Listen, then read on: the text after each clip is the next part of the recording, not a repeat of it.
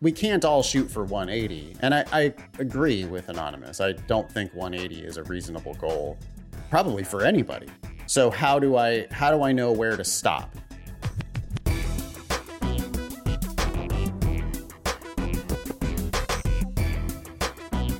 Hello and welcome to episode 438 of the Thinking LSAT podcast. I'm Ben Olson and with me is Nathan Fox. We're the co-founders of LSATdemon.com and the LSAT Demon Daily podcast. For those of you who just finished the January LSAT, congratulations. Let us know how it went, good or bad. We want to hear. You can do that at thinkinglsat.com. You can also ask any questions about whatever at thinkinglsat.com. Coming up this Wednesday, Nathan, you have a double black diamond class that's free for everyone. Yep, Tell it's a uh, expert level logical reasoning class. We do a whole bunch of hard questions. The questions are basically by request. So uh, students who run across really hard questions during the week and they want to add it to the double black diamond agenda, they just email our help team and get the questions on there. Or if any of our teachers or tutors encounter questions where they're like, "Ooh, that was a doozy. We should put this on the double black diamond agenda."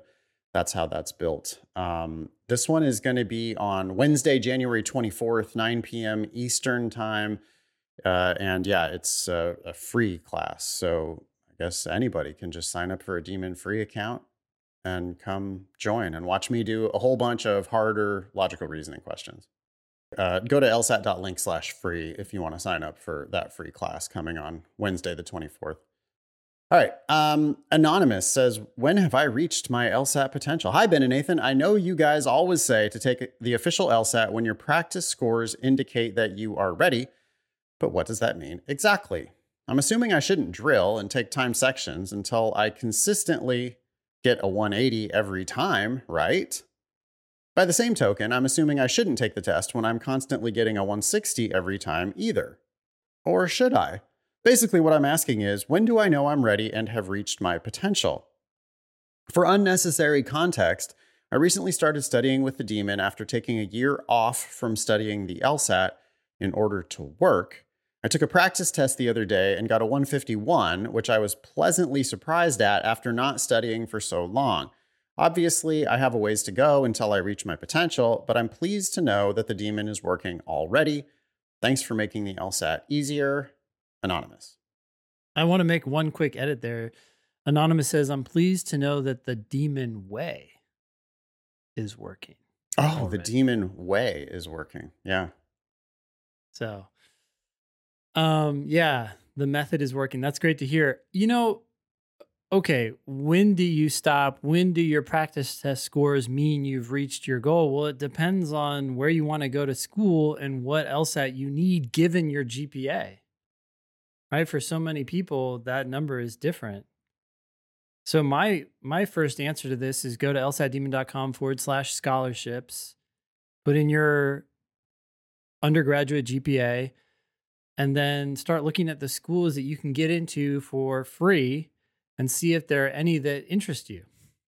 Mm-hmm. And if mm-hmm. there aren't, then push the LSAT score up a little bit, see if any come online that look interesting to you until you find a number of schools, ideally five to 10, that are for free and with a score that you think you can reach. Yeah. And um, I would say click on the little, yeah, it's lsatdemon.com forward slash scholarships, again, mm-hmm. is the link. And then eh, when you find some schools that you're interested in, you know, click on the little PDF icon next to the school because then you can scroll down and you can look at their actual grants and scholarships table to see, you know, okay, here are the actual offers that they've been sending out. That's where we get the the data from, right? We're not making it up. We're getting it yeah. off of their 509 reports.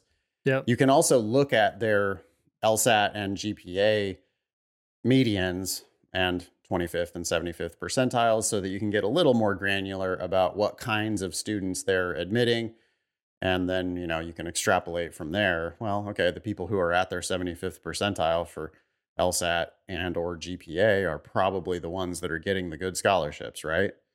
Makes sense. So it can give you a better sense of what kinds of schools you should really be targeting um, that is what i was going to say too but let me let me make the next obvious i guess question which is Well, but if I put 180, that's when I get all the best offers. So how do I how do I know where to stop? Because I, that's part of what anonymous is asking, right? Like we, Yeah. we can't all shoot for 180. And I, I agree with anonymous. I don't think 180 is a reasonable goal, probably for anybody. I, I just it's not sensible to shoot for 180 because you never need 180, and because it's like 99.99th percentile, right? One out of 10,000 people are going to get a 180. Yeah. So if you're, you know, let's say you're you don't think that you're a 1 in 10,000 applicant. You're at 151 right now. What kind of improvement should anonymous reasonably be targeting if it's not 180? Yeah, I don't think it's unreasonable to start around a 151. I don't know where Anonymous initially started at the very beginning of his or her prep, but high 160s, low 170s, not unreasonable to shoot for. You may try and then eventually decide, hey, I put in way too much effort to get up there and I just can't seem to break 165. But I don't think it's unreasonable to shoot for the high 160s. Yeah, well, and and even above that, right? We see we see 15, 20, 25 and 25 point improvements all the time and even Mhm. higher than that is not unheard of. We had Eric did an awesome interview on LSAT Demon Daily recently with uh, a student who had improved by 39 points. Jeez. So, you know, if uh, Anonymous improves by 39 points from here, they'll, score a 190 on the LSAT, Mhm. which would be quite an achievement. Um, wow. So that yeah. was uh that was a cold diagnostic to an official score. I believe 39? so. I, I believe so. Um, you have to go back and listen to that episode, but it it was. I mean, I'm very comfortable saying we have seen multiple 30 point improvements Yes. over the sure. past year. Yes. Uh-huh. So, it, and that used to be unheard of. I had never seen a 30 point improvement. I had been teaching LSAT for 10 years and I had never seen a 30 point improvement. Then in the last five years, you know, uh, since the advent of the demon, not that the demon is wholly responsible for this, but we have seen our students improving a lot more than they used to. Absolutely. Yeah. You know, the very first person I hired as a teacher, I can't remember if she went up 30, 31, or 32 points, but she went up that astronomical amount. I hired her and then just never saw that again for like Yeah. ever. Yeah. And she was is- amazing and she was a great teacher. And yeah. it is rare and uh, you know obviously it's more likely that you're going to improve by 20 or more points. The lower you start the more room you have for improvement. So if you're at 151 i mean obviously 29 points is the maximum that you could even possibly improve from there. Sure. um, what reasonably should anonymous shoot for? That's uh, you know there is no like reasonable person standard for for this Yeah, that's a fair point because what reasonable would be like most people or something like that. And we're definitely telling people who go up 10 points, yeah, but I think you could go up more. We think you could go up more. So give it a try. We're trying to change that mindset because, yeah, 10 points is amazing. And everyone else is saying, oh my God, I can't believe you went up 10 points. Um, you, you know, apply now. But i think you can also more on the table. well you can also make a pretty good argument from evidence that the best lsat students and the best lawyers are actually unreasonable it, it's like yeah, absolutely. you can't be reasonable, right? You can't be reasonable and at the top. Like, no you like Yeah. you you have to be if you really want to compete in the in the masters of the universe 170 plus like harvard stanford yale Mm-hmm. you know you might have to do an unreasonable amount of work to get there yeah, i'm reminded of demon teacher Ala, who proudly says that she did all of the logic games three times Hmm. you know 400 something game 400 games that we have to practice and she Yeah. did all of them then did all of them again still wasn't where she wanted to be then did all of them again until Yeah. it finally clicked uh so it's like impossible to answer for anonymous here Yeah. What what should you you know where should you, you stop? I I don't know. I don't know. It depends where you want to go to school. It depends how much you want to pay. It depends what kind of an LSAT you need to get to that kind of school at the right price. But if you're talking about Harvard, Stanford, Yale, there is no reasonable place to stop. Yeah. Like you're, you know, even with a 180, you're still not a shoe in to Harvard, Stanford, Yale. So, yeah, I don't know. Lawyers tend to be very, very sticky people. Like they're just not gonna give up. There's not like a, oh well, I'm I'm reasonably done with, you know, eh, it's good enough. I'll file the file the motion now because it's reasonably good. It's reasonably good. Yeah, it's reasonably persuasive. Think about those class action lawsuits that go for years, decades. They Yeah, dig just- in and they say, "Okay, let's go. Roll up your sleeves."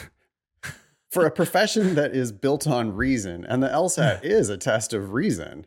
Yeah. but you you gotta there's some unreasonable people it, it, like they set extremely high goals for themselves and they work extremely hard for extremely long periods of time and that's really the world you're getting yourself into like law school is not reasonable law school is going to be you know oh yeah no the we set the median in the class the the the median for our exam is just gonna be a 71 that's Mhm. it Mhm. so you can study your ass off. You can think that you're fully prepared and you can actually go in and do pretty well and get a 73. And it's like the Mhm. worst grade you've ever gotten, yeah. but it's also above the median in this very unreasonable crucible of competition that you're you're going to be getting yourself into. Yeah. Oddly enough, that's how grades should be, right? Like you're graded against your peers. Our, our society has gotten used to all A's, and people are upset when they get an A minus. But anyway, Hey, if you're paying $65,000 a year, you know, I want the A's to show for it. I want to get my money's worth. yeah, but also those who get those A's want to say, "Look, I am better," right? it actually means something, not just Yeah. oh yeah, everybody at my school gets A's. Um, well, that's not what's going to happen in law school. It is not everybody gets A's, and it's not everybody gets good lawyer jobs, and it's Mhm. not everybody who gets good lawyer jobs keeps those good lawyer jobs. Like you're getting yourself into a realm where you're going to have to kick ass at your law school against a bunch of people who are just as smart, just as hardworking as you are. Right? Mhm. It's like all the hardest working people from your college yeah, plus all the hardest working people and smartest people from every other college. They're the ones that are going to law school. yep, And then you're going to compete with them on a strict curve. Then the law firms are going to come in and they're only going to hire the people who outperform because they want to win. They don't want to lose, they want to win. So they hire the people who have already been winning in law school grade competitions.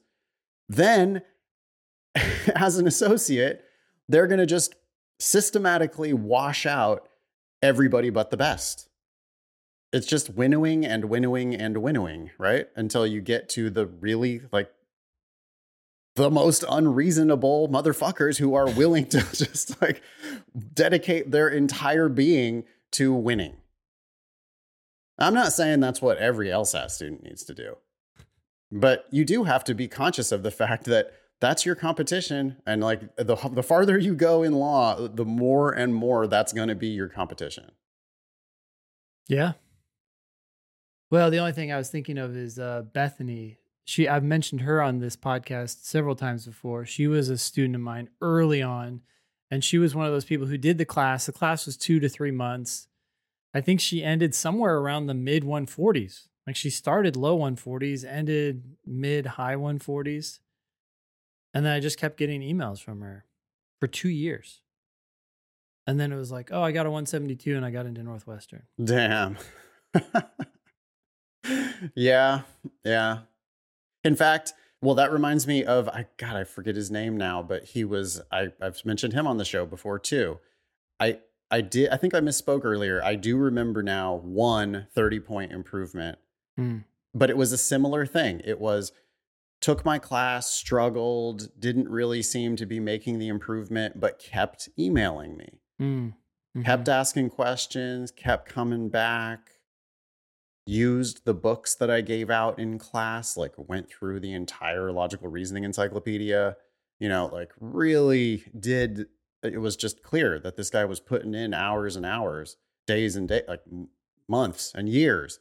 And I remember thinking at the time like, wow, I I would definitely give up if I was that guy. Hmm. And I still would give up if I was that guy. You know, like Yeah, I don't want to yeah. work that hard at something that I'm that I'm clearly struggling on. I just don't have it in me.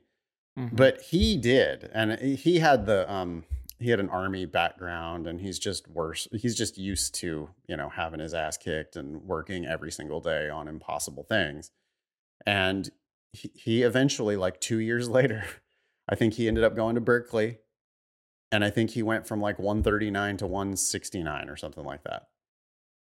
But it was a multi-year process it's something that from the like an outside observer would say you're being unreasonable and it could Mm. even be like your parents your peers your friends who are in law school and they're all telling you oh don't worry about it you know 160 is a great score just stop stop at one just apply now you know you'll get in oh you'll borrow some money it's not a big deal you know you'll just be you'll be in law school You'll be able to pay it off. It's you got a legal degree, blah blah blah. Yeah. A- And so it's it's like when it's you're when it's people who are already in law school, that's like misery loves company, right? They're they're like trying to get you to make the same bad decision that they made. Yeah. But- yeah. When it's your when it's your family, you know, they they want what's best for you. They just don't know what's best for you. And so they might tell you that, oh, well, it's, you know, you've already improved by nine points. That's great. Why, what, why would, you know, you, Yeah. you seem to be struggling. You seem like you're at a plateau now. So why don't you just take the test and go to law school? And that's a choice you could make, but it's not the choice that we would recommend because it, with another eight points or 10 points of improvement, you might end up saving yourself hundreds of thousands of dollars on law school, or you might end up going to a truly great law school instead of just the okay law school that you were about to go to. Yeah, hundred percent. By the way, I remembered the uh, other thing I was going to say, Okay. and that is that we're focusing on these scores, but the question here is when do I know I've plateaued? Right? When do I know I've reached my potential? I can't go any further. Look at the questions that you're getting wrong. Yeah. Can you figure them out? Can you unpack them? I, I think, you know, a lot of plateaus or highest potential is just in your head. And it's can you dig in and ask questions and make sense of that? If you can, then there's a higher chance that you'll get that kind of question right again. Yeah. We sometimes see students who are scoring 169 or 172 and they feel like they really they've really got it. Mhm. They really get it. Totally get it, Mhm. right? Yeah. But 169 is not 179. Uh, 169 means that you've missed several questions on that test. And that handful of questions is telling you, hey, here's some shit you don't actually got. Yeah. and so yeah, I, I agree with that advice. I would I would tell Anonymous to just always keep ruthlessly investigating your mistakes. You know, never stop. Yeah. At some point, sure. I mean, we all have like a there's a point where you just tap out, right? There's a point where you just can't do another rep or you can't, I don't know. Probably that is not the greatest analogy, but there's a there's a point where you are going to decide that that's enough for you. Yeah, where you're happy with the schools you can go to for free or nearly free with the LSAT you're likely to get. So you just end it. Yep. Great. Well, hopefully that was helpful. I feel like the title of this episode is going to be Winnowing, Winnowing, Winnowing. um, this next one's from Madison. The subject is LSAT equals practice Does not test? equal. does not equal practice test. Yeah, I was wondering what was going on there. Hi, Ben and Nathan. I'm a longtime listener, recent Demon subscriber, and I just took the LSAT for the first time. I've been studying diligently since August. I have a 3.91 and I'm serious about getting into an elite school. Elite is in air quotes. Aiming for HYS, that's Harvard, Yale, Stanford, hoping to land among the stars. I take your advice very seriously since using the demon for around two months. I have seen serious improvement. I went from an average score of 170 to most recently scoring two 177s in a row. After the 177s and after missing the registration deadline for the February LSAT, big oops, that was her words, um, I decided to shoot my shot and take the January LSAT. Which you should have. I, there's no, you definitely should be taking the test. I mean, this is actually advice for for anonymous above too. Mm-hmm. That 177 on repeated practice tests that's the same as 180 i mean it, yeah. like as far as whether you're ready or not yes you're ready that's 99.9th yeah. percentile that's above the 75th percentile for yale mm-hmm. if your practice tests are above the 75th percentile for yale take the damn test but shoot your shot but plan but yeah but it's not your singular shot yeah. it's shoot your first of five shots You've got yep. five bullets in the clip, and you are ready if you've scored 177 on a timed practice test. Just one 177 is enough for me to say, go ahead and fire your first bullet. Multiple 177s definitely means fire your first bullet. But when I say fire your first bullet, I mean also keep firing until the clip is empty. Yep right? You don't just take it once, you take it multiple times because only your high score counts. So I don't know. I don't know what Madison's going to ask next, but my advice is keep taking the official test until you're out of attempts. She continues Long story short, I'm near positive that I scored in the 160s. I felt very panicky about time and even ran out of time on games, which I had been zeroed out on for months. My question to you are my questions to you are how do I convince myself that the LSAT is just another practice test? How should I practice to ease my time anxiety on test day, especially on reading comp? Thank you so much for all your help. I'm very much reminded right now of a former student of mine who had really similar practice test scores, who also had good grades in undergrad, who also had elite aspirations yep. who also was sure that they had scored in the 160s on their official test, wanted permission to cancel. I said I wouldn't cancel if I were you. They did not cancel. They got a 178 on their official test. So, we, Madison, we don't even know what your actual score is. We don't. Yeah. This is this it's like echoes what we were talking about with the unreasonable people that we were talking about in the previous for for anonymous above yeah. in the show. Because yeah madison is exactly the unreasonable type of person that i'm talking about. You're doing great madison. You need to keep firing. Yeah. The way you make the the official lsat feel like it's just another practice test is you schedule multiple official tests. Mm-hmm. you don't have to actually register for them until you get closer to the deadline but they should all be on your calendar take it in April, take it in June. Then, if you still don't have your it, your best possible score, plan on taking it in August. Take it one more time sometime in the fall. Just take the next four official attempts and then you're done with it.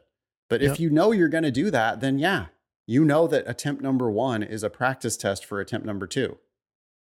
I totally agree. I wouldn't say any more. I think that's the easiest way to get your mind wrapped around the idea that this is not that big of a deal. If you've not heard our advice on this before, you know, we we have a couple other tips like don't do different special shit for the official test.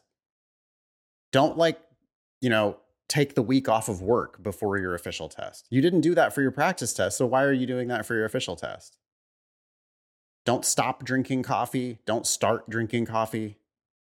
Don't change things about your routine. Just go about your regular business. Don't give the test too much respect. It's going to take you half of a Saturday.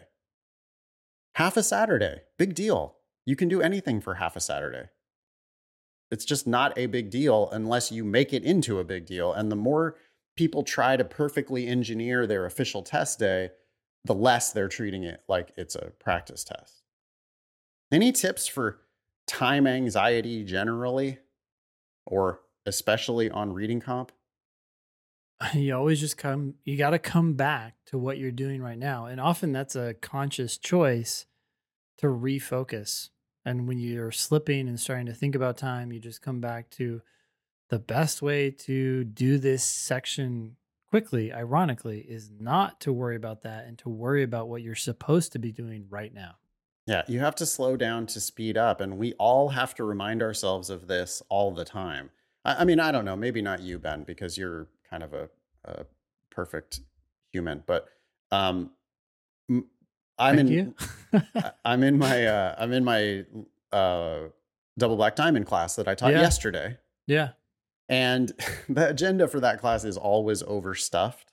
So it's supposed to be a one hour class, but I always go overtime because I want to go deep into the questions and answer Yeah. everybody's questions and be interactive and, you know, not just answer the question and move on, but to like actually dive, go deep and get, you know, really thoroughly understand why is the right answer right? Why is the wrong answer wrong? You know, and, uh, but what happens is I all I feel badly that I'm going over on the agenda. hmm So I tend to go faster and faster as we get deeper into the agenda. Yeah. So then Mhm. what happens? I start fucking up. Yeah. I misread something, you know, I misread something in the passage. I misread something in one of the answer choices. Next thing you know, I don't have any good answers that I like. Oh God, I have to start over. Or I have two answers that I like, which also is bad because I'm not being critical enough of the answers when I read them. Mm. And it's just, it's like a disaster. I mean, not a disaster, but it's it's a small, it's a small accident every time. And it's like, yeah, dude, you're good at the LSAT, but you're not good at the LSAT when you go faster than you're capable of going. So, Madison, you're plenty good at reading comp. No one scores 177 without being damn good at reading comp. But if you try to go faster, it's only going to slow you down and cause you accuracy problems. And it's going to build this panic. And, you know, you've got to avoid that by just letting the test be easy by going slowly and carefully. Then you start predicting the answers to the questions, which is nice. You start immediately recognizing how bad the wrong answers are. You know, like I, if I'm racing, I read the whole answer choice really quickly. And then I'm thinking, oh, well, uh, uh, yeah, I don't know. if I- yeah. Yeah. If I read it slower, I might know for certain that it's wrong halfway through it. Yeah. So what's better? Read the whole thing super fast and be confused or read the whole thing, read half of it slowly and know it's wrong and just be like, "Oh yeah, next." That's how the LSAT feels when you're doing it the right way. So Madison, you know what that feels like because you don't score 177 without knowing what that feels like. I want to say just one more thing. Don't forget about Carl, who is at Yale now. What's Carl like a 3L at Yale? yeah. He must be. I always just try to estimate what I, I think what it what I really think it is, and then I And just add add, one or two. like, Carl, like the truth is, Carl's probably been practicing law for like five years now. But anyway, Carl went to Yale. Uh, he still tutors with us. Carl Carl went to Yale with a 179. He did not finish his reading comprehension. He guessed on one or two questions at the end of his reading comprehension, Hmm. and he still scored a 179 Yeah. that's badass. That's awesome. That's how that's how you do it is you Yeah. just realize like oh well i i don't need to finish. Hmm i just need to get the ones right that i'm doing. I need to get this one right that i'm doing right now. If i do that one then i just move on to the next one. But i can't do the next one until i'm done with this one so that time that time anxiety madison it's it's um yeah it's a symptom of you not focusing on the question in front of you it's like a symptom and a cause of you not focusing on the question in front of you Great. anything more for madison No, thanks for writing in, Madison. Uh, keep us posted and keep taking those shots. This next one is from Erica. The subject is I read two textbooks about logic games and still failed! Exclamation point. Yikes. um, reading textbooks about logic games is not how you do logic games. The way you do logic games is you practice logic games. You have to do logic games. It's like reading two books about bicycle theory. Uh, I read two books about how the, the theory and the mechanics and every, oh man, I know all the physics and I know Yeah, everything. like- I know how does someone balance on two wheels? Like there's some serious cognitive shit going on there. Yeah, and I'm I gonna go get a understand it. physics degree. yeah. You know, I'm gonna go get a physics degree or so a that I can like degree. Yeah. I can prove to you that a bicycle is capable of riding on two wheels. You know, like I'll I'll explain it. I'll totally explain it to you mathematically. I'll fill up all the chalkboards, Yeah. but that still doesn't mean I can ride a bike because I haven't yet gotten on a bike and tried to ride it. Anyway, maybe we should read Erica's actual email. Yeah. All right, I'll do that. Hi, Ben and Nathan. I studied for the LSAT by reading two textbooks about logic games in the academic year I took my LSAT. I see the names of those two books, but I'm not going to shit on them. Yeah. Two very different approaches, I think, too. Maybe. Mm-hmm. Yep. Interesting. I also read through a logical reasoning textbook while using LSAT Demon to practice more in between. Hmm. See, there is no in between. The Demon is available 24 hours a day. Yeah. Why would you switch horses midstream? Don't be working on logical reasoning with us and then, oh, let me go read this other textbook about logical reasoning. Let me see what they have to say about it. Where did you come up with that analogy? It is kind of Switching funny because- horses midstream? Yeah. If you do, it, you're going to get all wet. And No, switching horses, that's a, it's a, I mean, I don't want to say it's like a common phrase, but that's a, it's an idiom of sorts. that's a known idiom. Yeah. hmm yeah. Hmm. Yeah. Never heard it. hmm Definitely don't want to do that. Yep. No, you can't. that doesn't work. that doesn't work. Like if you if you trust us, which Mhm. you know maybe you don't, and if you don't, farewell. I mean, there's all kinds of other things you could go do with your prep. That's totally fine. I'm not. We're not for everybody, but Mhm. if you believe that we're telling you the truth, and if you believe that that we have, you know, I've got 15 years of experience. Ben has 15 years of experience. I've written multiple books. Ben created the LSAT demon with some help from me. We we've seen students improve 25, 30 and 30 points. Like we we have all these amazing reviews and stuff. If if you're going to study with us, then just study with us. We're telling you, you don't need anything else. You don't Anyway. want anything else. No, Really? it will hurt you. It Yeah. will not help you. It'll make Yeah. it worse. It'll make it harder, more confusing. It's just, you're going to muddy the waters with anything else. If you're studying our way, then just please do it our way. Anyway, Erica continues. However, when it came to taking the actual LSAT on January 12th, the logic games section left me surprisingly dumbfounded. After so much reading, I looked at what seemed so easy and had no idea what to do. Especially with the timer, I'm sure I missed most of the questions as I failed to make appropriate worlds. I felt I did fine on all the other sections and usually perform well there, but how do you think I should go about improving my logic games performance? Thanks so much. Start drilling. Start doing games. and doing the best you can with them and then learning from your actual mistakes. Get on the And- bike, start riding, fall Yes. off. 100%. Do not read the book about bicycle riding theory or the mechanics of bicycle whatever or physics book about how a bicycle works. Just get on a damn bike and you're going to crash a couple times. But Yeah. then then you're going to know how to ride a bike forever. And it's but you've got to actually do it. I'm reminded of that uh I don't know if it's a study or something. I've cited this before on the podcast. Um, that thing about people watching videos of uh, the pull the tablecloth out from under the fully set table. You know that? Yeah. The perception of competence versus actual competence. Watching an instructional video on how to do that makes people think that they can do it. hmm Watching the instructional video and actually practicing it leads people to a lesser degree of uh, confidence, but a higher degree of competence because Yeah. they've actually tried to do it. It's more Yeah. likely that you're going to actually learn how to do it, but you're also going to be kind of less confident in your skills. Because if you just sit back passively and watch an expert do it over and over, then yeah, it's going to seem easy. If you go to Ben's class and just watch Ben do logic games on the whiteboard, then oh, simple as that. Yeah. Yeah, but Ben's never going to stop telling you in every class try it on your own, do it yourself first, crash and burn, then watch the video so that you can see how I did it. And even then, don't watch the whole video.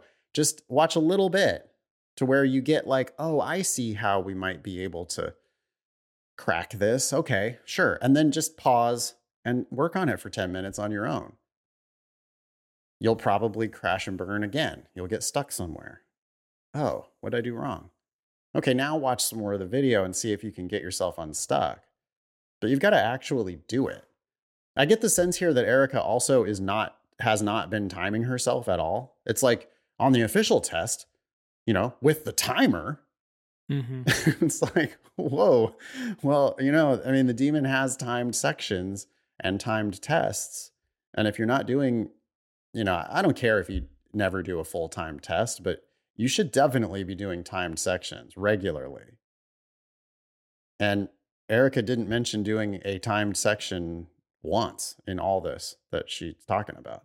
she did take a break and read a logical reasoning textbook, which isn't going to help you with your games. You want to have the last word for Erica? You got to practice like you're going to play.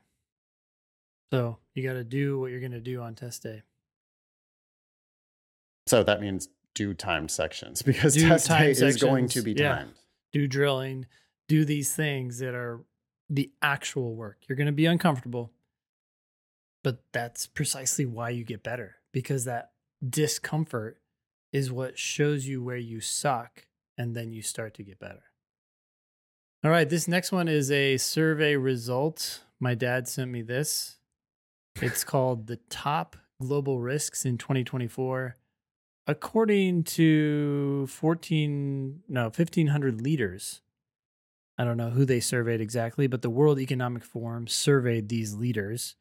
And the question was please select up to five risks that you believe are most likely to present a material crisis on a global scale in 2024.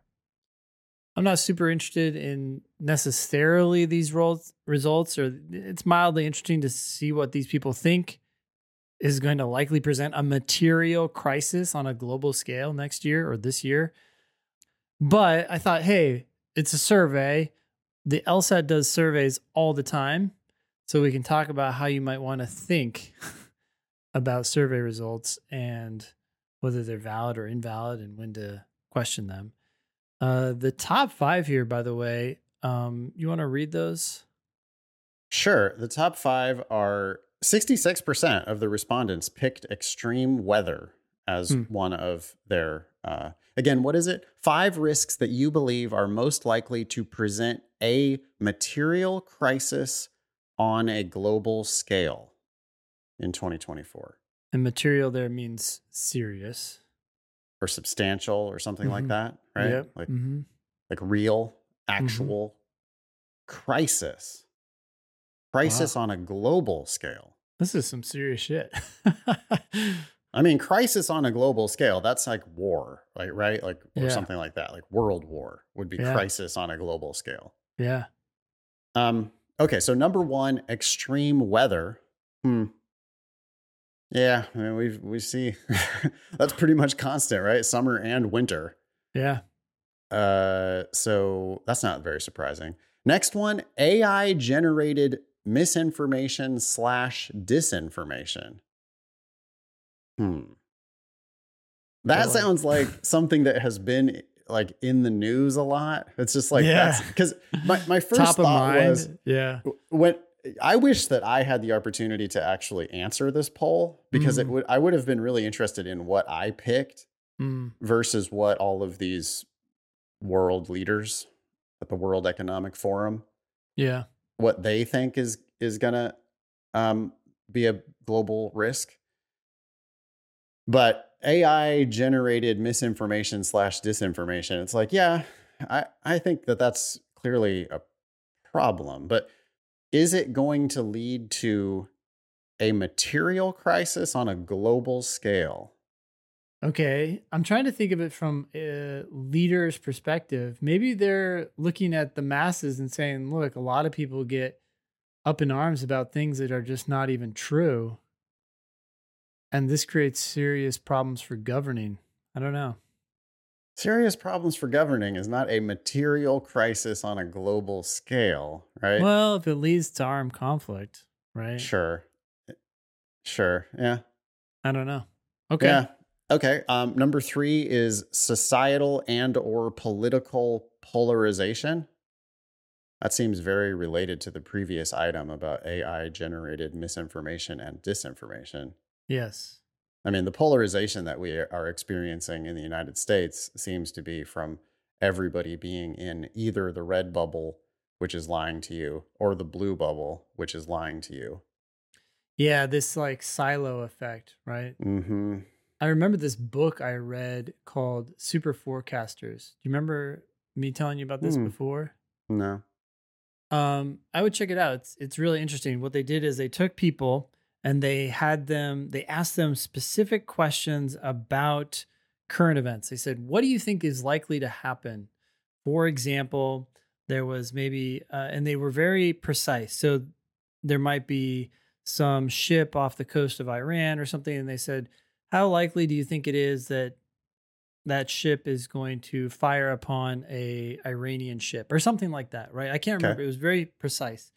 And they would ask they asked hundreds of people these kinds of questions and then they um compared obviously you're going to get some of those things right and you're going to get some of those things wrong and they tried to see if there were any groups of people or any individuals who outperformed others consistently Okay. and they called these people and they did find Super forecasters. Yeah, and they had to do actually multiple studies because there was something about like the probably you know random chance of someone. Oh yeah. yeah, Yeah. The survivor bias of like stock pickers, hedge funds, that sort of thing. Like the Mhm. ones that, you know, they look like geniuses, but well, some of them are going to get their picks right, even Yeah. if it's just random. So Yeah. how long have they been able to keep this up? How long have they been able to keep this up? So they had Yeah. these people come back into like another study, and then they found people who identified as for, super forecasters. There were a lot of takeaways from that book, but the one that I remember most prominently was that super forecasters have a tendency, a inclination to seek out information from sources that they don't normally, uh, not that they don't norm, but they that they're not ironically, they're inclined to seek out information from sources that they would normally not seek out information from. Ah. So they have this tendency to go to multiple sources, conflicting sources, Mhm. and then try to combine that information together to to suss out the truth. Mm. And so the siloing is a big problem if you're going to try to accurately, you know, accurately forecast the state of the world. The siloing is a is a big problem. So social media is like is really problematic, right? Um, Yeah. Where people are, you know, like Trump and a whole bunch of supporters left or he got kicked off Twitter and then founded Truth Social. And so then a whole bunch of followers went into their own silo there. hmm Then now the same thing is happening, it seems like, with X. Like there's this blog that I read, and it seems like all of the writers there have left Twitter slash X to go to Bluesky. Blue sky. Okay. I think it's called Bluesky. I don't know. I'm not on it, obviously. But th- you know, if if that's where all these people are now going to share news and opinion, yeah, it becomes an echo chamber, right? Like Well, that's this is our good. view of Yeah. the world. This is our perception of reality. I want to go they- hang out in social media where people where people agree with me. So they're going to post things that reinforce my uh, ideas. Yeah. I'm going to post things that are going to reinforce their ideas, and we're all going to just plus one each other all day. And then you get more and more angry because you're just like, I, I it just, I, I thought that this was the case, and it definitely is the case. Look, Joe said it too, Yeah. and it's like, And then Oh I can't God, even I'm so- believe what these fuckers over How there are saying because they're saying, you know, yeah, yeah, because they're never ever exposed to any kind of yeah. hmm, Okay. Yes. Okay. Polarization. That is a good one. Yeah. Again, I want to go back to the material crisis on a global scale. I mean, people yelling on social media is pretty ineffectual, right? I mean, uh, now of course people could say, well, but it'll start wars. or I guess it could. I mean, it could explain the political environment that we're in, where we're Oh, yeah. looking at candidates who neither one of which anyone is super happy with, but they have this power because they have this base that just totally believes. It seems. Oh, like. and it's red team versus blue team. I mean, it's just, yeah. Uh, number four, cost of living crisis. Hmm. okay. So inflation Is that just gonna, poverty or is that inflation? I don't know. It sounds like inflation, cost of living. Could be both, I guess. It's weird they threw in the word crisis as opposed to just cost of living. That's already like a survey error, right? We were going to talk about poll errors and the things on the LSAT that they commonly do. But Yeah. I can just see here, like throwing the word crisis into the answer choice when Yeah. the question included the word crisis. It's like there are some people who are just going to be like, crisis, crisis. Yeah, that's a crisis, you know? Yeah. so that's kind of silly. Uh, number five is cyber attacks. I don't know how far we want to go down into this. Uh, Yeah, I don't know how far we want to go. That's the first five. It looks like seven is the escalation or outbreak of armed conflict. That seems more serious. Um, well, that would be like, that's an existential, like, that's properly a crisis, right? oh, look at this too. Accidental or intentional nuclear event. Like that's that's a material Well, crisis. Especially on if a that's global related to scale. war, right? If it's just a another reactor meltdown or whatever, that's like not that Oh, big of a deal, or a single a single missile that accidentally. I was thinking of an actual bomb, but yeah, yeah. Well, if it, I mean, and even one missile getting fired is like not the end of the world unless all the other missiles fire. Yeah. But then that brings us back to um, which where was it? Oh yeah, no. Wait, one of them is war. You said. Yeah, one of them, number seven. Oh, or- escalation or outbreak of armed conflict. yeah. yeah. Yeah. That, I mean, that seems the most likely to me that I, I don't know how it kicks off, but, you know, China invades Taiwan or um, Russia goes farther in Ukraine and gets help. And, you know, who knows? Like, but it, there are things that could set off some pretty bad shit, it seems. It's interesting. It's almost like some people read this question and they're like, what do they read it as what is most likely to happen versus what is most likely to happen and create this material crisis on a global scale. If you have that extra filter, you would, in theory, ignore some of these things, even if they're likely to happen, because you don't, they're not really going to be that serious. Yeah, on a global scale.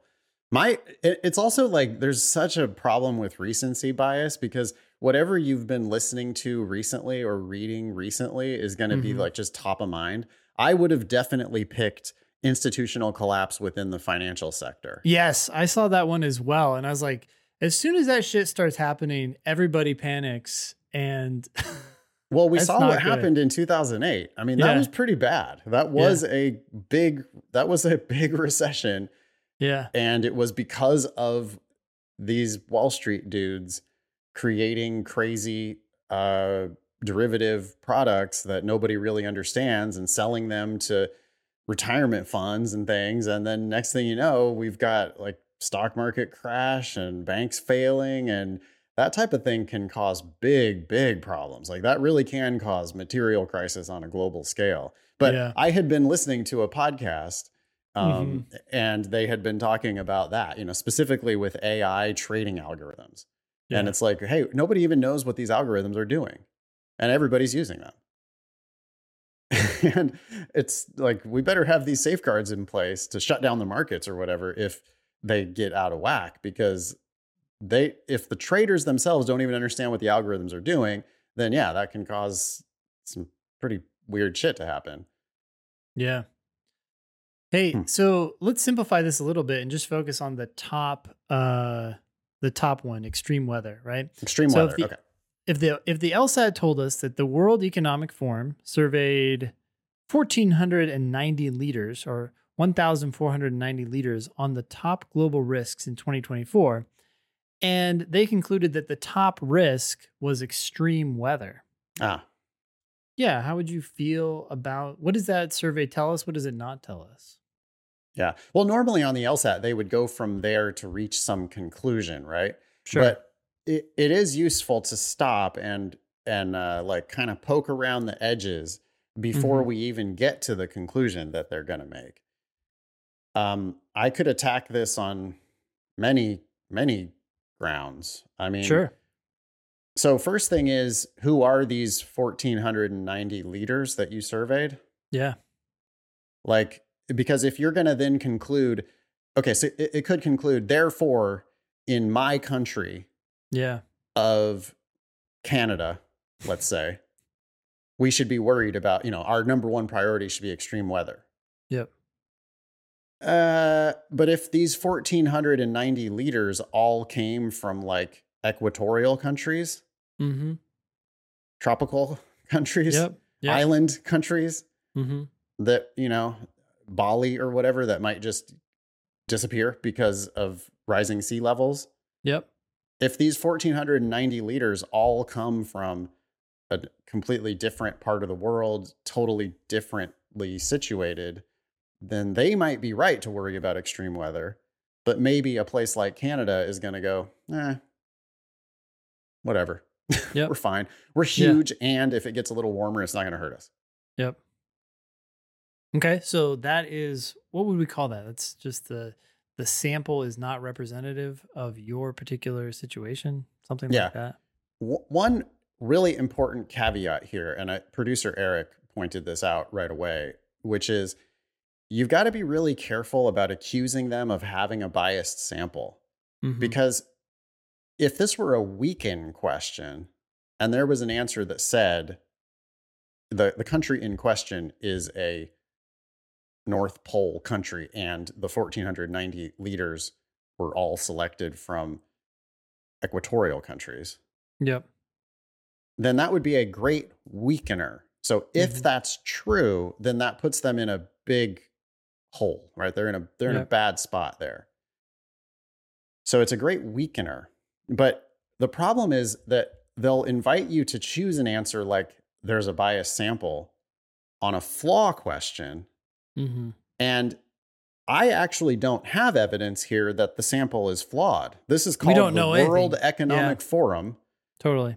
it's a big sample almost 1500 different people responding to the survey at something Mhm. called the world economic forum and as far as i know they very well might be perfectly representative of the entire globe They totally could.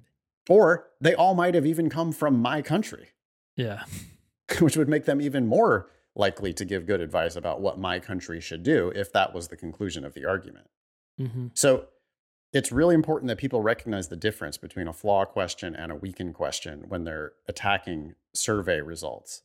I Yeah. think in general, we can assume that the sample is probably representative unless they give us reason to believe that it's not.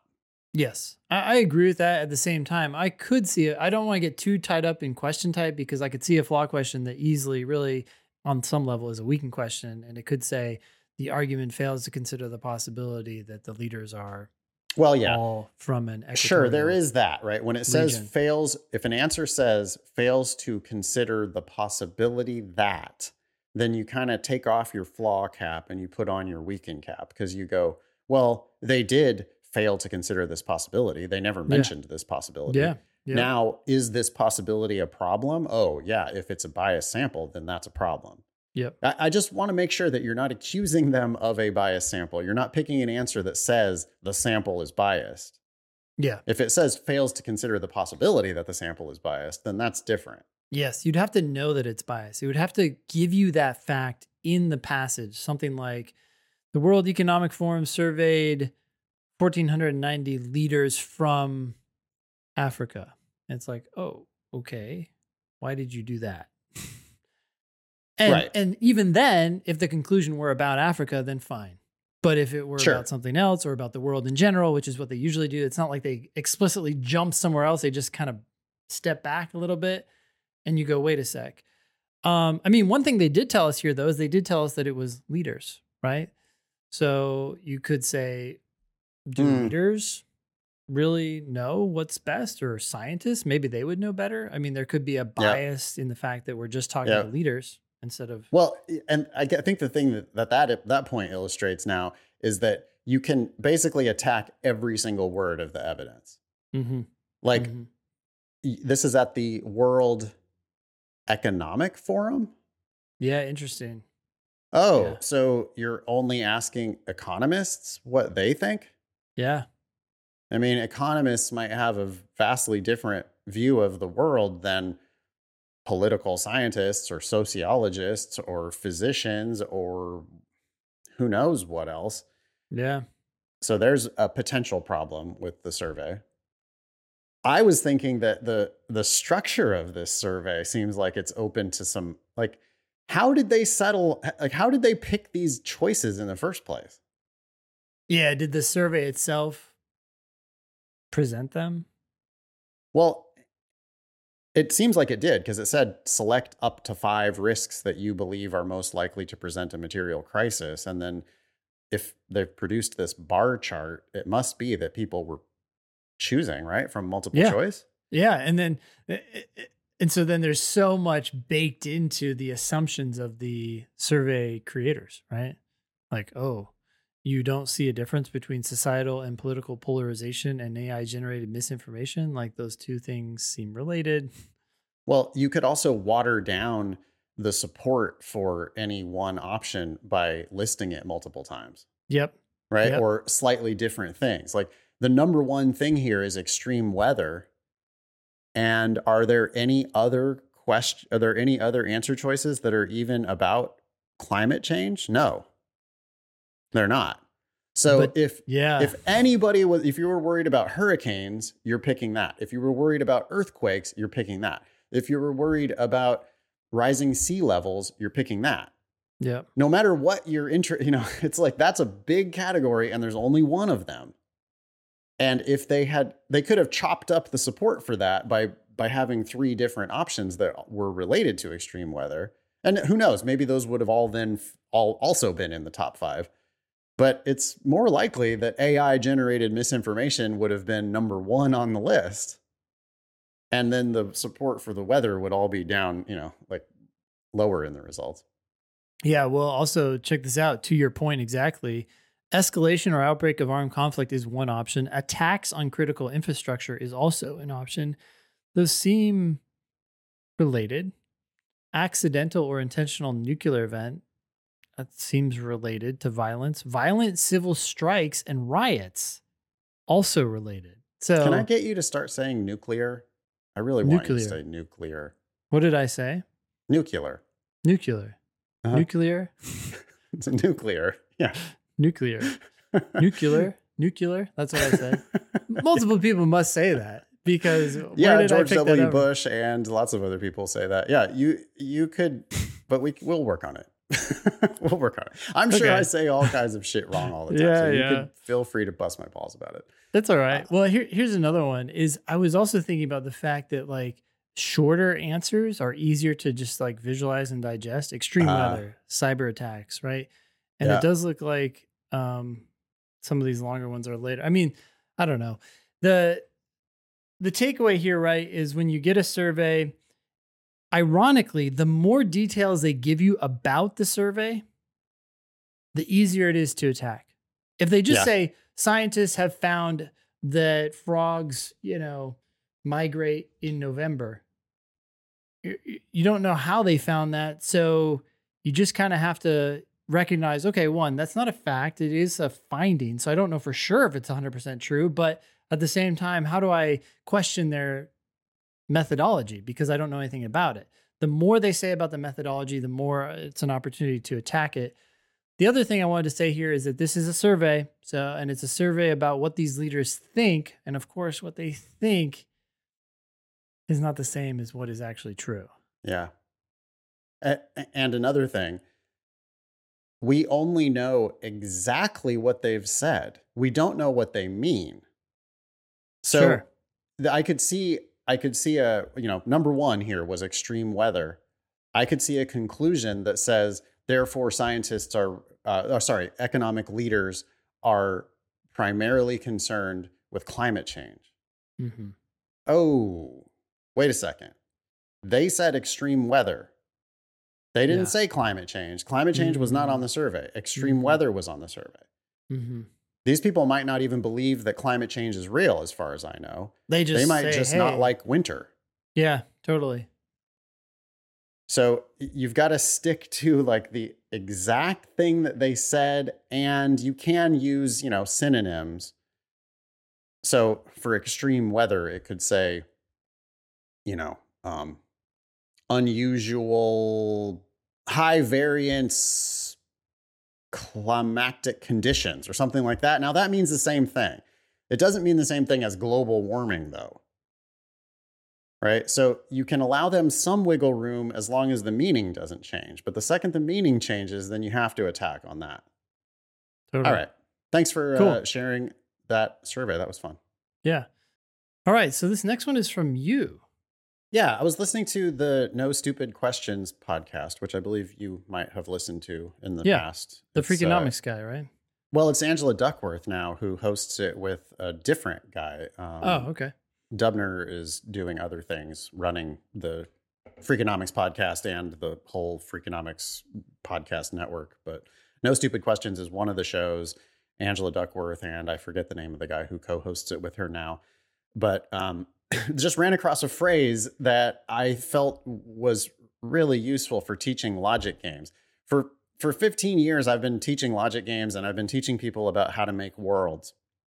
And one thing that I try to get across to people is that the worlds need to be mutually exclusive, first of all. So, you know, you're not going to have the same exact solution present in more than one of your worlds. If you if you do, then that means you didn't make your worlds properly to begin with because you just really shouldn't it should be like no, here's a world where a, where uh, x goes first and here's a world where x goes last and there's not going to be a, a solution that includes both of those things. Yes. Yes. When you're splitting, you're always splitting on the basis of something and you're picking maybe two options or three options or four options. And that forces each world to be unique, right? And that's very important Right. because if you see that something can happen in two worlds, you now know that, okay, if the question is asking, um, I'm trying to think of the question that would test this. yeah, it's the ones that are like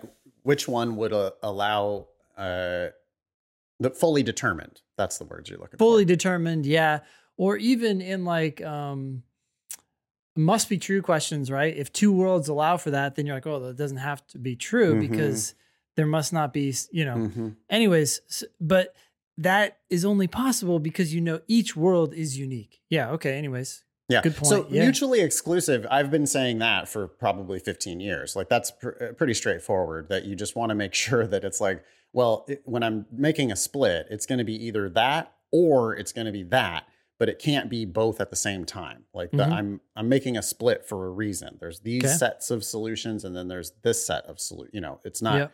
we're not going to be doing both at once. yeah Um, 'cause, like for example, like you you're not going to make a world where X is first and then a world where Y is fifth yeah because why can't X be first in the world where Y is fifth? Why can't Y be fifth in the world where X is first? Those are not mutually exclusive. So when we're making splits, they need to be mutually exclusive. Okay The other part of this phrase, so the phrase is that I heard on No Stupid Questions was collectively exhaustive and yes mutually exclusive. So the first part of that, the collectively exhaustive, I've always stumbled on that trying to I've been telling my classes like, well, so when you're making a split, cover what, I think I, what I said is I think I said it encompasses all possibilities. That's what I would always say. okay Mutually exclusive and encompasses all possibilities. Yeah. Um, I don't know. I just liked that phrase, collectively exhaustive, instead of saying encompasses all possibilities. Collectively exhaustive. So, what that means is that if I'm going to make two worlds, a world where X is first and a world where X is fifth, then that means that X can't ever go second, third, or fourth. yeah or you're not a doing world your where X is first yep and a world where X is fifth is collectively exhaustive if there's a rule that says X has to go first or fifth yep right? But if there's not a rule that says X has to go first or fifth, then I don't get to just, well, here's what happens when X goes first and here's what happens when X goes fifth. That happens a lot when people see conditional rules. So let's say there's a conditional rule that says if X is first, Y has to be third. And then there's another rule that says if x is fifth, then y has to be 4th Mm-hmm. A lot of times people will think that they are making worlds by, oh, here's x first, here's x fifth.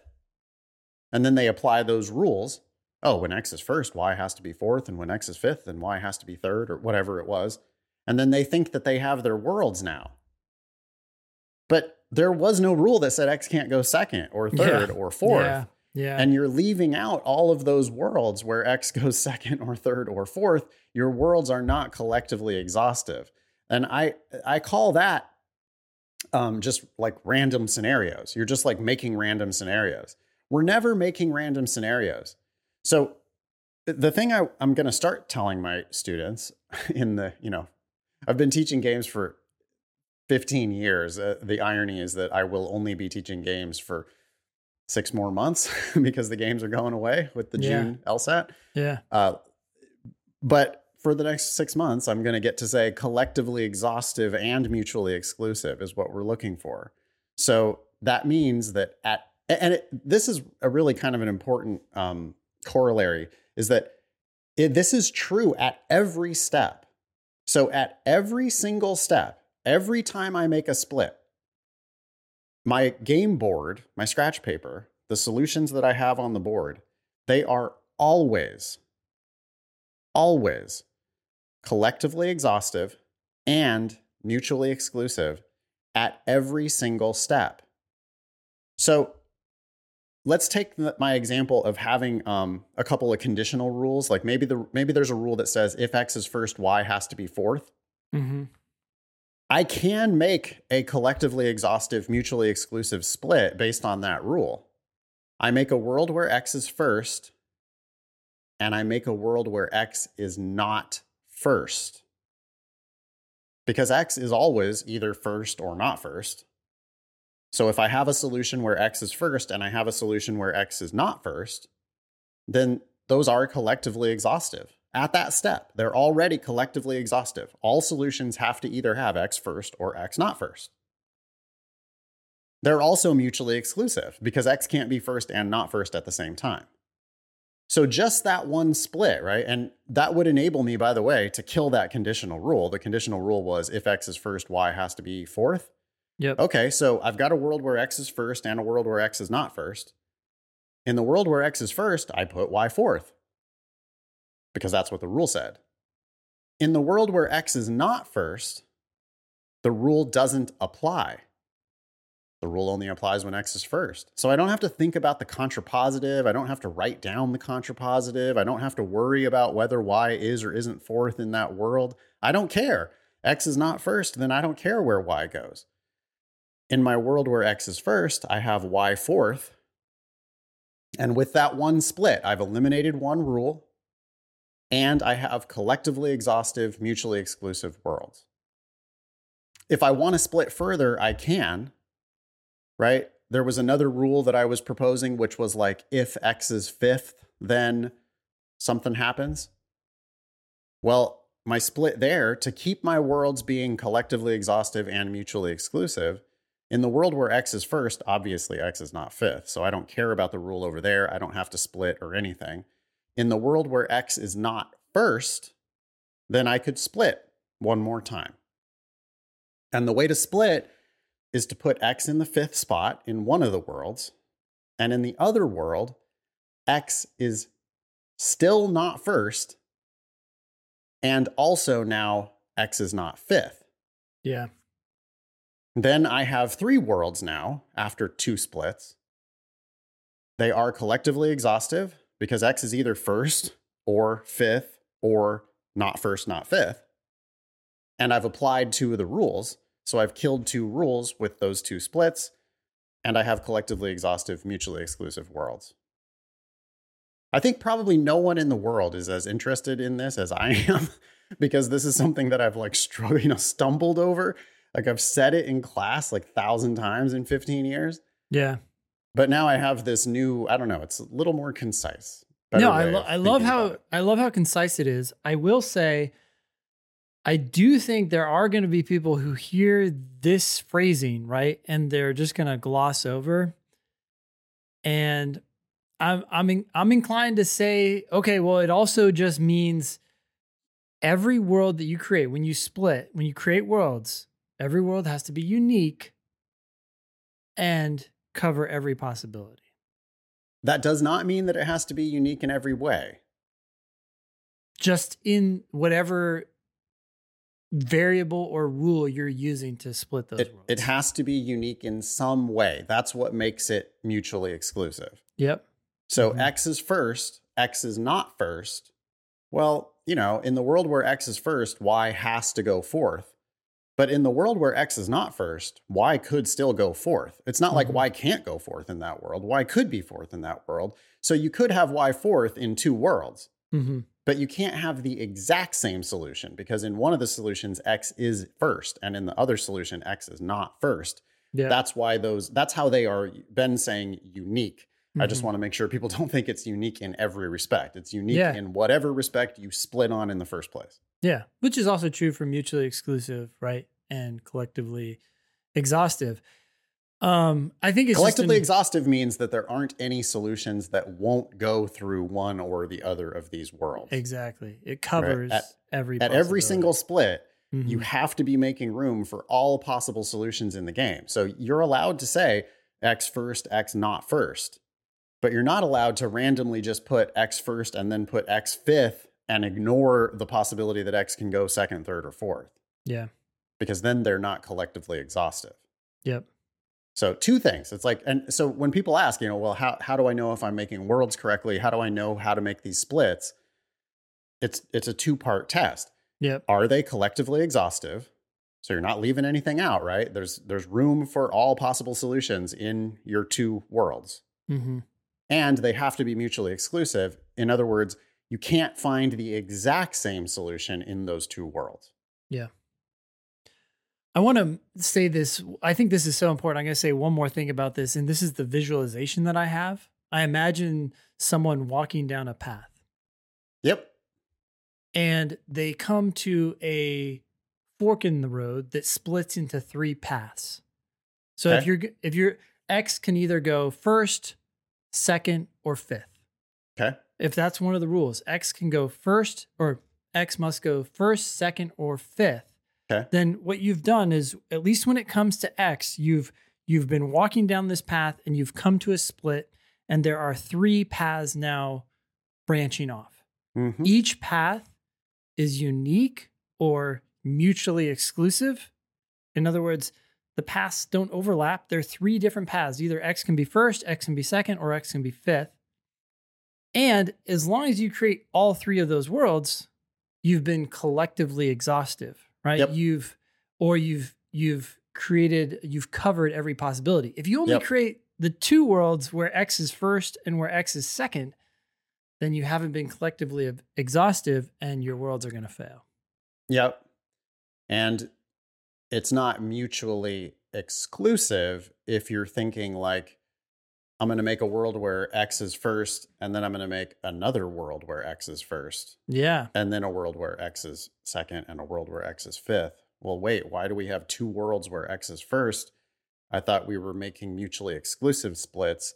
So if I go down the road of X first, then yeah, there's that's the X first world. Now, Yeah. I might split that world later. I Sure, might end up yeah. with more than one X1 world, but then they, those will be mutually exclusive on some other dimension. Exactly. Cool. Yeah. All right. Rapid fire, maybe for these. Uh, yeah. I think we need to do rapid got fire. Uh, four more and then word of the week. Okay, this one is from Kyle. The subject is application essays. Hello, do you guys believe that it negatively affects an application to leave all optional essays blank? I've been a premium sub- subscriber for a couple of months and enjoy the demon. Thanks. Yes. Okay, next.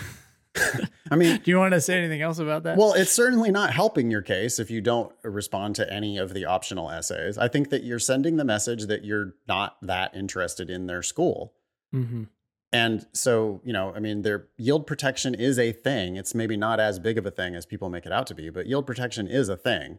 And if the school has any doubt whether you're really interested in attending their school and you didn't respond to any of the optional essays, especially, you know, depending on what those optional essays are asking, then I think in in some cases it would be an automatic denial. Yale, I'm you know if you don't respond to the Yale 250, I think you're done. I don't, I don't mm-hmm. think you're going to Yale if you don't respond to that essay.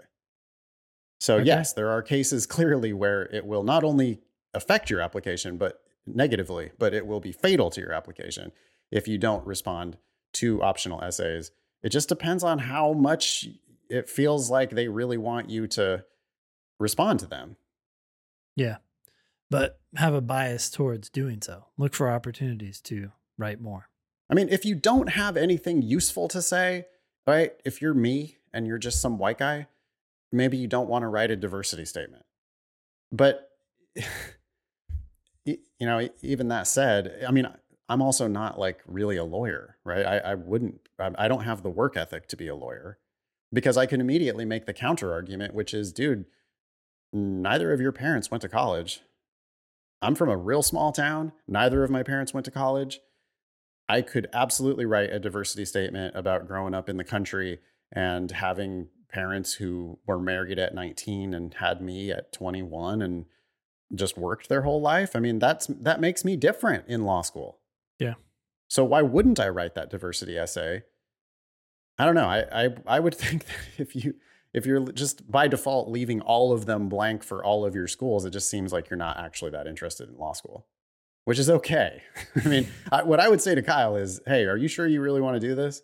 Because the nature of your question indicates that you might not understand the world that you're getting yourself into. Great. Cool. This next one is from Madison. It's the subject is first generation students. Hey, perfect timing. Hi, Ben and Nathan. I'm wondering if you have observed any law school admissions advantages for first generation college students. I'm not a URM, but I do come from a low income background and was the first in my family to go to college. In undergrad, my FLI, first generation low income status, was a huge advantage in my admission to an elite university. I'm wondering if the top law schools apply similar weight to these circumstances, especially schools that now give need based aid. Oh, so Harvard, Stanford, Yale, because I think that's pretty much it. Thank you for all your help, Madison. Even for the schools that give need based aid, though, they're still admitting you after you get the right LSAT and GPA. Yeah. So, yeah. I don't think this is going to get you in, but if you get in, no. hopefully you can get better money. I do think that some schools are going to, though, use first generation or first generation low income. You know, I won't be surprised if we uh, start hearing fly uh, more often because uh, given a, the Supreme Court decision mm-hmm. from last year, if they can't explicitly use race to try to increase the diversity of their school, one thing that they probably can still do is in, is uh, give some kind of a boost for first generation students and low income. I know that they're allowed to do. So yes, I I think that um, even if it hasn't been a thing in the past, I would not be surprised at all to find that that is going to be um, an increasingly important boost in the future. Uh, law schools are made up of people who do largely want their schools to be more diverse. And if the Supreme Court is telling them that they cannot explicitly use race, they're going to find other ways that they can try to not be quite so homogenous. Right. Next one is uh, from Anonymous. Subject is LSAT writing.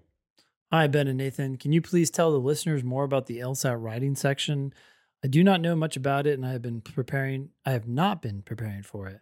How important is this section when it comes to law school admissions and how do you recommend that someone prepares? Would it be possible to include an LSAT writing time section on the LSAT Demon? Thanks. Hmm.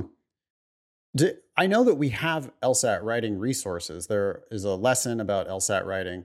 I've never thought about it. Do we have a timed? Can they do it timed on LSAT Demon? They can, they can, but that would be fairly easy to implement. We just take a time section from a test and we turn it into a a one page writing sample.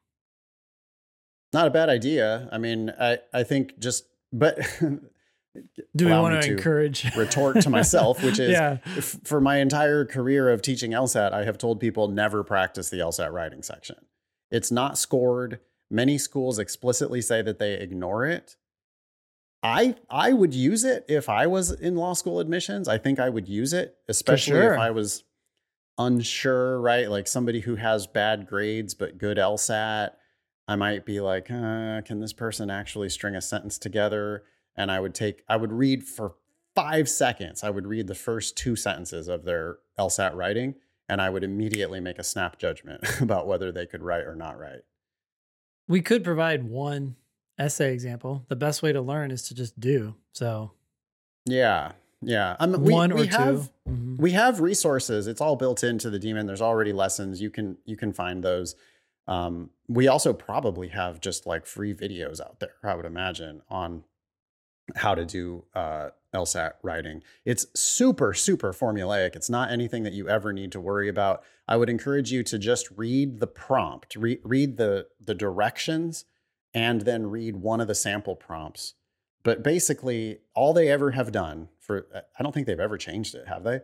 Lsat writing is here are two plans that the city might choose to revitalize their downtown district the one example that i remember is should we build the sports stadium or should we build the tire factory and Yeah. then when you read the fact pattern there's good things about the sports stadium there's bad things about the sports stadium there's good things about the tire factory there's bad things about the tire factory in some places those things interact they tell you exactly what the city is interested in. It's like we're interested in uh, revitalizing the downtown area and job creation or something like that. So here are the things that you should be thinking about as you assess these plans. And then it's really important that you follow the instructions which ask you to advocate you're not supposed to write a book report about the two plans. You're not supposed to summarize the strengths and weaknesses of the two plans. It says specifically that you're supposed to advocate for one choice over the other. Yep. So pick, and you could pick at random. It really doesn't matter. Pick whichever side you think is going to be the most fun, or think pick the side that you can most clearly see the points in your favor. And then you emphasize it's like pretty common sense, right? If you're advocating, you're going to emphasize the strengths of your choice. You're going to emphasize the weaknesses of the thing you're not picking. Then you might also acknowledge and try to de- deflate the weaknesses of your choice. hmm You might also acknowledge and try to diminish the strengths of the other choice. But the thing you really want to do is hammer on the good facts for you and how those tie into the goals, and the bad facts for the other plan and how those don't tie into the goals. That's basically it. Cool. Yeah, I, I mean, agree. You, you don't need much more than that. So, uh, you know, we could, I guess, add a timed LSAT writing to the demon because I guess why not? And you could just have it there. just But do it. it's kind of a waste of time. I mean, I, I, I don't I don't think it's something that anybody really needs to practice. Yeah, I don't know if I would go so far as to say it's a waste of time. It's 35 minutes. People are going to spend way Yeah, more time on true. their personal statement. They just do it, and that that doing it is what's going to make them much more sensitive to the feedback or the model example that they read. They'll be like, oh, Yeah.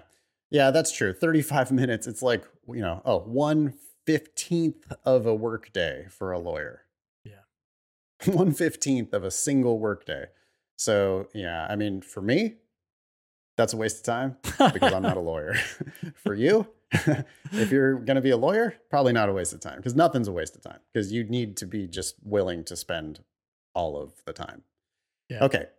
Last uh, email is from Anonymous. It's about words of the week. It says, Hi, I love that y'all have added word of the week on your weekly episodes. I have found myself paying closer attention to words I have no idea or unsure of what they mean and looking them up. Recently, while watching a reality TV show, one of the participants used the word cantankerous to describe the way his partner responded to an issue. I immediately grabbed my phone to Google the meaning of the word. To my surprise, it was used correctly. Go figure, smiley face. That's from Anonymous. Okay. Uh, when I hear the word cantankerous, I think cranky, but I haven't looked that word up. What's your definition of cantankerous? Yeah, I'm pretty sure it means cranky. I'd be surprised if cranky was not one of like a confrontational. yes. Um, Mhm. Yeah, I don't know. That I, I just wanted to say thank you to Anonymous for writing us in to tell us this. There there are times where I feel like we don't do actual good in the world. Like I I know that we do good for individuals who are striving to beat other individuals to get into law school. like I know that if you're studying for the LSAT, you're better off with me than you are with anybody else. But what I don't know is whether I'm actually contributing anything to society because Beyond you that, getting a yeah. higher LSAT score and you getting admitted or you getting a scholarship, all that means is somebody else didn't get admitted or somebody else didn't get a scholarship. So like, am I actually adding anything to um, the the good of the world? But I don't know, Ben. Do you feel the same way that if somebody out there is actually looking up a word in real life, and I feel like I've actually done some education that is helping people. Sure. Yeah. And I do think um helping people, I mean, sometimes you just got to help individuals. It's it Yeah. can be too vague and amorphous to say, okay, how do I help the world? I don't know. But um yeah, this definitely helps. I mean, I love doing it too. So, Oh, it's awesome. It's so Yeah. fun. It, it deepens your understanding of words all the time. I looked up a word laying in bed this morning. I I looked up the word chronically because I was wondering if chronically can ever be used in like a positive light. because of like chronic pain. Well, yeah, and specifically the adverb chronically. But yeah, Yeah. sure, chronic, the adjective, um, could also be. I I was, you know, you would wonder if like, can that be used? Like, what's the thing that is unequivocally good? Um, helping old ladies across the street. Okay, I'm a. Can I be a chronic helper of old ladies across the street? I- chronic helper. A chronic I mean, only if you were meaning to criticize Samaritan. them, Yeah. right? Yeah. When I looked it up, it said, you know, I think it said typically or usually or especially of something negative. So Hmm. you can be a chronic smoker, you know, but you can't be a, a you, you probably can't be a uh, yeah chronic helper. do gooder. yeah, well, but you could be a chronic do-gooder, right? You, I could be describing someone if I was really Mm. annoyed by the fact that like you can't walk down the street with them because they're going to stop every five seconds yeah. to to um, clean. they're just like freelance volunteer cleaning windows of shops as Yeah. you walk down the street. I mean, Yeah. that would be you could maybe then properly describe them as a chronic do-gooder yeah. Because they're doing good but in annoying ways. Got it. Okay. Anyway, Eric posted uh, a wait, word wait, real here. quick. I just looked Oh. up the contain contain Oh, cantankerous. cantankerous definition. hmm It's difficult or irritating to deal with. Sounds like cranky. Um, hmm Cool. Eric uh, offers the word galvanize. He says, I knew what this word meant, but I only recently just learned its etymology. Um, I think, Ben, are you familiar with galvanize? Yeah. I so galvanize I think is often when I've heard it before it's usually used in like a political context you might Mhm. galvanize the your supporters to come out and vote for you It- it's to get them to take action but I think it comes from literally right in science when you galvanize something you make it harder it's like applying like electricity or something I think there is, I think it has something to do with metal. yeah And I think it has something to do with applying electricity to it in some way to do something to it that I don't really understand. I think that you can buy galvanized steel nails, Yeah. Yeah. galvanized steel. it's definitely harder, right? Which is the same idea as like you you motivate your followers to do something. Oh, right. action. That's how it's normally used now. Yeah. The etymology, okay, wow. Wikipedia. Luigi Galvani. Hmm. He was an Italian physicist, uh, physician, physicist, biologist, and philosopher who studied animal electricity. What? Okay. In 1780, he discovered that the muscles of dead frogs' legs twitched when struck by an electrical spark. This was an early study of bioelectricity. Okay. So it comes from this guy. So he was applying electricity to get the muscles to move. I guess, yeah. I mean, I want to look up specifically like galvanized steel. Yeah. Okay. Galvanized steel is a zinc alloy product, zinc iron alloy, pro- alloy product where the base metal is coated by the hot dip process, heated to induce alloying between the molten zinc coating and the steel. The resulting finish is a dull matte surface. Galvannealed steel is conducive to welding, and the surface is excellent for paint adhesion. Yeah, I, am pretty sure I, I knew that like matte finish because, and I think I I think it's from looking at nails in the hardware store is what I knew galvanized from. Okay. Yeah. All right. Eric asks us a question. We can wrap up on this. It says if you had two words derived from your names, so like Nathanize or Olsonize, what would you like them to mean? If you're going to Olsonize something, what would it mean? I don't know. Hopefully, simplify. Yeah. Yeah.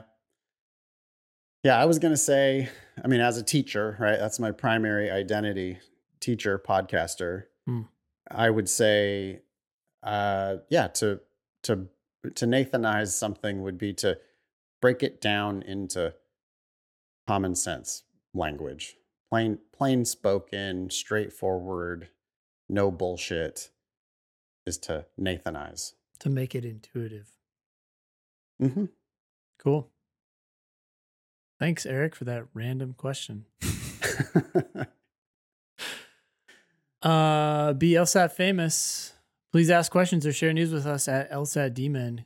If you have questions about the LSAT Demon itself, email help at lsatdemon.com. You can also check out our other podcast, LSAT Demon Daily. Please subscribe on YouTube or wherever you get your podcasts. It helps us immensely. That was episode 438 of the Thinking LSAT podcast. Thanks all y'all for listening. Nice knowing you don't pay for law school.